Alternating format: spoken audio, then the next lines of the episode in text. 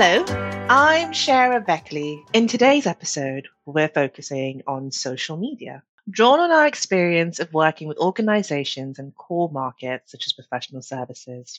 And joining me in this conversation is Anthony Haynes, Communications Director at FJ Wilson Talent Services, because we're also, Anthony, really building on our experience and direct experience that we've had at FJ Wilson Talent Services, aren't we? Indeed, yes. And uh, greetings, greetings. Anthony. Yes. Um, so let's take it all the way back. What do we mean by social media to begin with? Well, I think it, it's actually, when you hmm. start to think about it, it's a surprisingly complex okay. question. I don't think it's worthwhile trying to find a single definition of social media that hits the spot. I think the truth of the matter is which definition you use will depend on your purpose. And in, in my own life, for instance, if I was talking about social media in a mm. work context, I'm probably giving it a different range of meanings mm. from if I was talking about it thinking my personal life or my social life. So the important thing is just to sort of try and be mm. clear when you use a term in a particular context.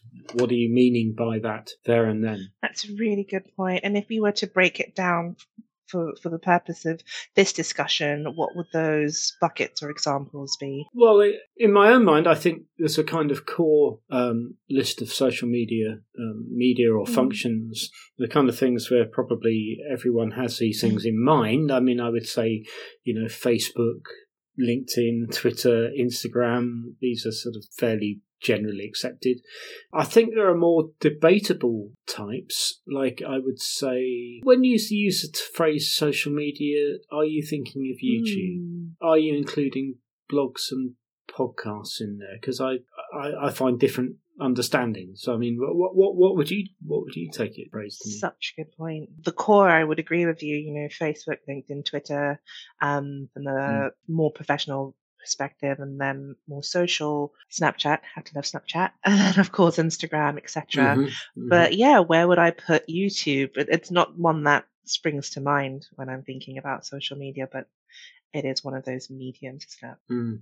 Perhaps one of the criteria we're using here is to do with degree of interactivity. I mean, all of these things can be interactive, yeah. but a blog can be interactive in the sense that it um, encourages, it, it, it, elicits comments from people, or um, people pass it on and share the links or they write a, a blog post in response to your yeah. blog post. So they can all be interactive, but some things are sort of the degree of interactivity is higher than others. I suppose that's one yeah. criteria. I think that's a helpful approach because you've got like with um, Twitter, for example, you sort of live update, so to speak, but perhaps with mm. YouTube, I mean, you mentioned the interact activity, but you'd have a pre-recorded video that yes. goes on there, or blogs, podcasts, etc., which are more pre-recorded than a you know Hi everyone. this is where I am today live. Yes, I think that's a that's a sort of second mm, criterion, yeah. isn't it? Yes, that's yes, that's helpful. Okay, so then thinking about ways in which to use social media, what kinds of things should you or should you not do? And as usual, we're going back to our bronze, silver, and gold, aren't we, Anthony? What's our bronze to start with? One day you're going to shock me and ask for the gold one first, and I'll, I'll go to pieces. Um, the bronze one is, is, I've made it bronze because I think it's the third most important, okay. but it's probably my favourite one. Mm. Um, which is to be disciplined. And, and what do I mean by being disciplined in your use of social media? I'm really thinking about the mm. cost. Mm. So, the first thing to do is to calculate the financial cost of social media. People will tell you, oh, the great thing about, you know, being on Facebook is it's free. Well, no, it's not, because if, if nothing else, it's costing you your time. And so the thing to do is to calculate the number of hours of staff time devoted to social media and then calculate the average hourly rate. And then if you multiply the two, that, that's roughly speaking, the cost of mm. social media. And it's really good to confront oneself with that cost. I think these things are time traps. So if you say to someone, How much time do you think you'll spend on social media this week? And then if you could calculate how much time they actually spend, it, it tends to be that they spend more time than they're really kind of recognizing they're spending. And of course, it's actually quite difficult to calculate because we dip in and out of social media. You know, actually coming up with a kind of genuine total amount of time is actually quite difficult to do. But the reason I like doing this, the reason why trying to calculate the cost, is it brings home to you the, the fundamental underlying concept, which is opportunity cost, which is you can't do everything. If you do one thing, you can't do something else. You can't spend the same time doing something else. And so I think it's really important to be selective with social media. In particular, I think be wary about the number of platforms you use. So it's so easy as each new platform comes along, you know, Snapchat, oh yeah, we'll do that. Um, TikTok, oh yeah, we must use TikTok. Well, if you end up with a large number of platforms, it's very, very wearying trying to jump between them and trying to keep them up to, up to date is a nightmare. And what tends to happen is some of those accounts become less up to date. Well, that's actually not a good look, actually. Being out of date and therefore possibly mm-hmm. inaccurate, that's really bad.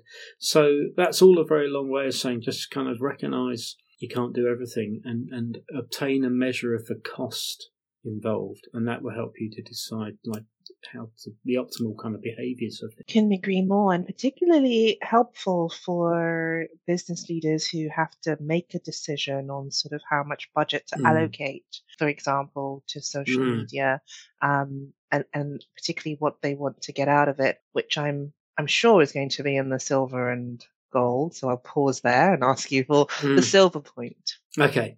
well, it rather grows out of the first point, really, which is you want to monitor what you're doing and to evaluate what you're doing. And in order to do that, you need to develop a set of metrics. And therefore, it, a lot depends on having an appropriate set of metrics. What do you mean? So, you know, we often think of page views, number of followers, the mm. reach. Yeah. So I would say I don't mean okay. those things, or, or probably okay. not. I mean, there are some circumstances where they are useful, but actually, the general rule of thumb is the things that people talk about endlessly and obsess mm. about tend to be the least meaningful. Mm. So if you say things like number of mm. followers, what does that actually tell you? Uh, well, they follow you. Great. Do they access your content? And if they access it, what do they do with it? Do they engage with it or not? So you keep hearing these people say, oh, that was really successful. That got, you know, X thousand views or whatever, or you know, I've got my number of followers up to a thousand or whatever the figure is. You have to ask yourself if there's anything meaningful about those figures, and I mean, let alone chasing after the figures. So you get these people say, you know, I'm trying to get to a thousand likes and I need another ten. Well, okay, so people think, oh, I'll, I'll click yeah. like. Well, what, what's meaningful yeah. about that then? It's it's the so what factor. Um, okay. So yes, yes, yes. so what's the better choice? I think measuring things that require some degree of hmm. effort on the part of the okay. responder. So viewing something doesn't really require much effort at all. And actually even clicking like, which is a kind of response, but it's you know that's such a minimal degree of effort, isn't it? You have to ask, well, what what what's that measuring? But if you have calls to action, that require a bit more effort, then you can be sure that if someone does respond, that, there's a bit of meaningful um, engagement there. So, for instance, if you click on a link because you want to something interesting, you want to know more about it, well, that, that that's meaningful. You didn't have to do it. But not a great deal of effort. I think if someone downloads a document, yeah, that requires a bit of effort. That's a bit more commitment. I think if they actually have to register in order to download a document, that that's even more effort. So, of course, as the uh, amount of effort goes up, the numbers drop off, of course, but actually they also become arguably more more meaningful. So that's the first thing I'd say there is think about things that um, require some sort of meaningful degree of engagement. The second thing I think is to think about well, what's your goal hmm. anyway? At FJ Wilson, we, we produce a fair amount of content in terms of PDFs and podcasts and so on to support our recruitment processes. So we have content, for instance, on how to interview people, and we have content on how to be interviewed in a job interview or mm. how to mm. give a presentation. And actually, the main reason for developing those things is not to acquire followers or hits or likes or yeah. whatever. I mean, we're quite happy for people to do that, but really they need to become a part of our processes, a part of our conversation. So if we're saying to a candidate, by the way, before we interview, you might like to look at this resource on how to be interviewed, and if they actually do it, and then they come back to us and say, oh, by the way, I found that really helpful, that's a really useful metric. That's a really useful thing to hear about. That's so interesting and is such an excellent point. Uh, why aren't we all doing this? Uh, particularly as we talk about, you know, content needs to be sticky, but is the number of views going to tell mm. you how sticky that content is? No, it's um, mm. the engagement. And this is where you draw it out from. Mm. I can't think that there's another one on top of that, Anthony, but there is. So what's the gold point? Well, I think again, I think that kind of grows out of the previous one. So I would say the gold one is to avoid thinking of the social media as a push medium. Mm. In other words, avoid um, thinking of social media as just a way of telling people about yourself and what you're doing all the time in a one way communication. So there will be some people listening to this who think that's so obvious it's not worth saying, but it's definitely not true of everyone. And incidentally, I'm not saying you should never use social media as a push medium. You know, if you're sending us, let's say, a series of tweets, or some of them might be push things, they might just be designed to inform people or mm. advertise mm. what you're doing. It doesn't mean they can't be that at all. It just means don't allow that to become the dominant way in which you approach social media. And I think you still see an awful lot of push media where effectively people are thinking of it as a form of advertising. It's just a subset of advertising. And probably I don't have any data to mm. support this. This is an impressionistic thing. I think probably the worst offenders are large corporations who still think of it uh, off very often as really a kind of advertising, and certainly mm. government and public sector bodies do this a heck of a lot. So I think it's better rather than to think of it as a push medium to think of it as a con- conversation. So think about reciprocity, you know, two way um, communication. So that includes things like responding to other people's okay. content, um, you know, maybe they want to find something out, you know the answer, give them the answer, interact with them. Sometimes I find myself on Twitter, I'm interested in the tweet, and I just say, Could you just yeah. tell us more about this? I'd like yeah. to know more about it. Uh, helping people out, you know, they, they're looking for something and you, yeah. you know where they can find it. So think of it as a two way conversation or a dialogue, I suppose, rather than a, a push medium. That is certainly, definitely a gold point because just going back to the point on um, engagement and trust, it's sort of asking the question, what do I need it for? If it's to, you know, improve the services that we're offering to our clients or customers, then I need to be engaging with this audience. And the only way I'm going to get that is if I don't sort of operate as a, a one way dialogue where I'm just pushing content mm. out at them. Mm. Alrighty. So we've gone through our bronze, which is all about being disciplined.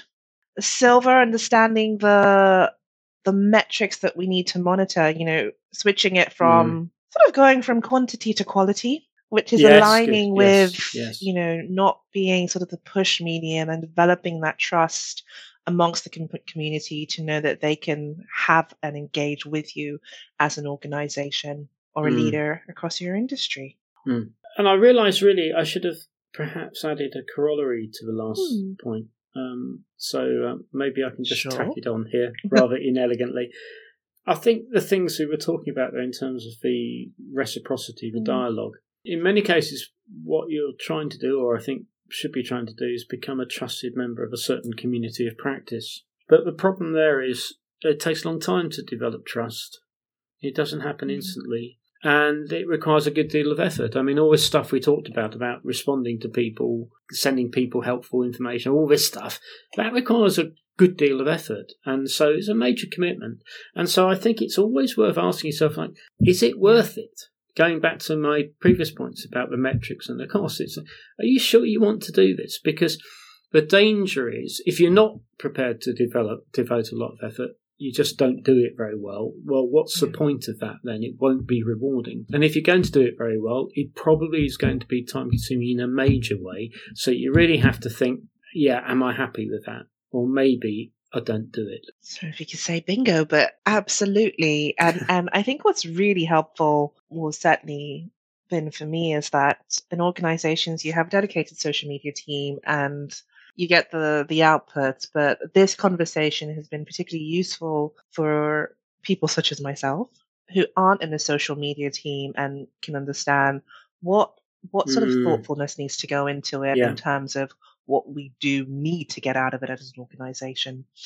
So thank you as always, Anthony. Yes. No, it's been a pleasure. I really enjoyed it. Thank you, Sharon. And thank you to our listeners. uh, And please do join us for the next episode of Recruitment in the Modern World. The music for this episode comes courtesy of the composer Harry Chalmers.